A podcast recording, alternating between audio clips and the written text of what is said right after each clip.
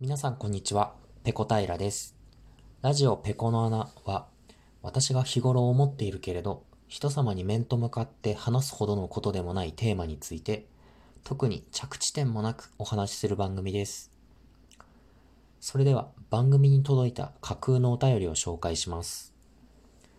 こちらは岩手県にお住まいの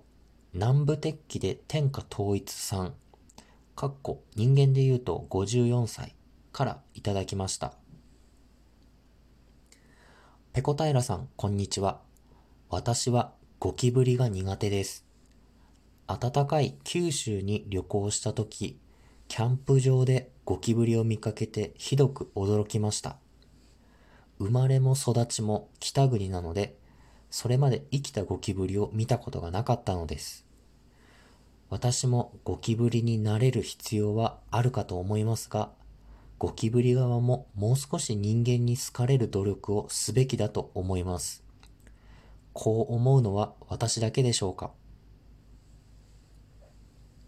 はい。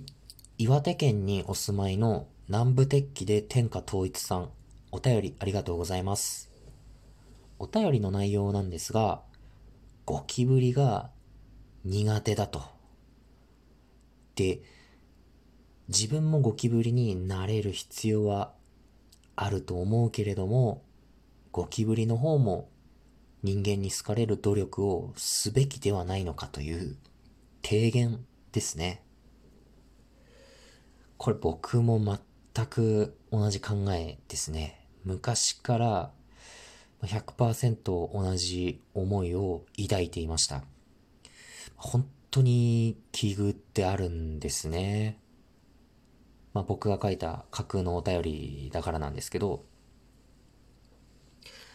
僕、生まれも育ちも北国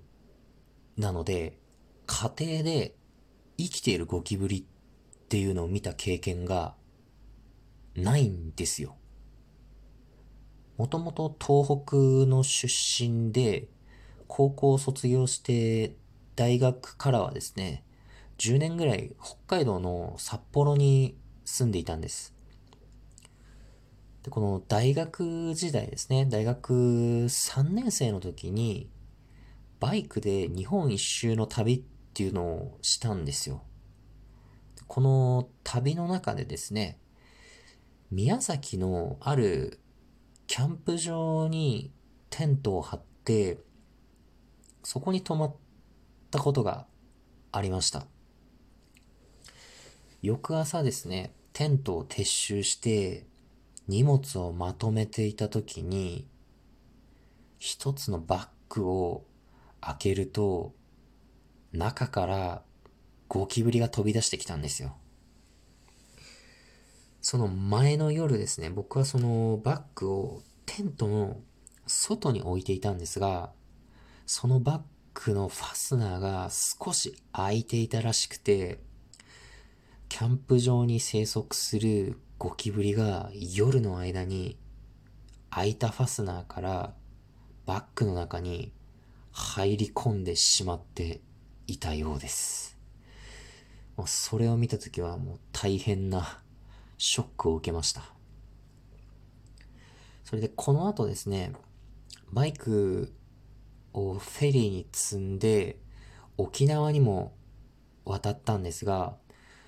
沖縄の那覇でですね、ある夜、市街地を歩いていたんですが、この時にですね、マンホールの隙間から大量に飛び出してくるゴキブリの大群を見てしまって、この時も大変驚きました。もう先ほどからこのゴキブリの話ばかりをしてしまっていて、あの、お食事中の方は本当にすみません。まあ、でもこんな時間にご飯食べてるあなたも悪いですからね。まあ、ここはちょっとお互い様っていうことにしましょう。それで僕もいい大人なので、たかが昆虫のゴキブリをいつまでも恐れていないで、慣れていく必要はあると思っています。ただ、ゴキブリの方もですね、人間に好かれる努力をすべきではないでしょうか。今まではお互い人間とゴキブリがいがみ合ってきましたけどもこれからは共存する道を探していこうではないかと。そういったわけで僕からゴキブリに対して人間に好かれるための提案っていうものをいくつかしたいと思います。まずは、色ですよね。黒とか茶色はやめましょう。もうちょっとポップなカラーにした方がいいと思うんですよね。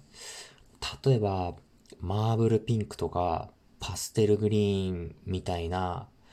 もう少し柔らかくて優しい感じのする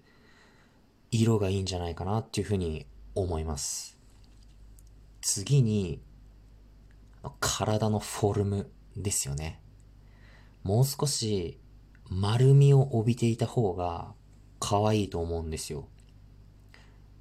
ちょっと想像してもらいたいんですけれども、テントウムシとかカナブンとか丸っこい虫って愛嬌あるじゃないですか。ゴキブリって少し縦長だし平べったすぎると思うんで、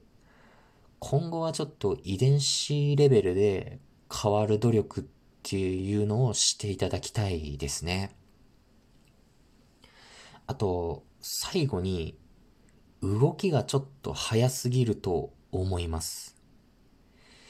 いきなりですね、冷蔵庫の隙間とかから出てきて、あんなにカサカサ早く動いたら、そりゃ人間も驚くよっていう話なんですよ。芋虫みたいに、うんしょ、うんしょっていう、ゆっくりな動きにして、可愛さをもっと前面に出していくべきだと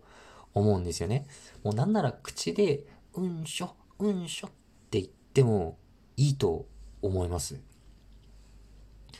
まあ、ゴキブリの方もですね、昆虫界の古参で、これまでこのスタイルでやってきたっていうプライドもあるのは重々承知してます。でも、今令和ですから、やっぱり時代の流れに合わせてゴキブリの方も変わっっていく努力が必要なのではないかと思いますね。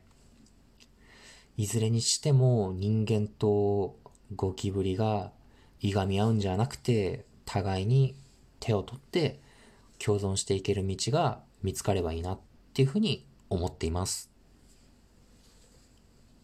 はい、今日の配信はここまで。次回やれたらやります。それでは。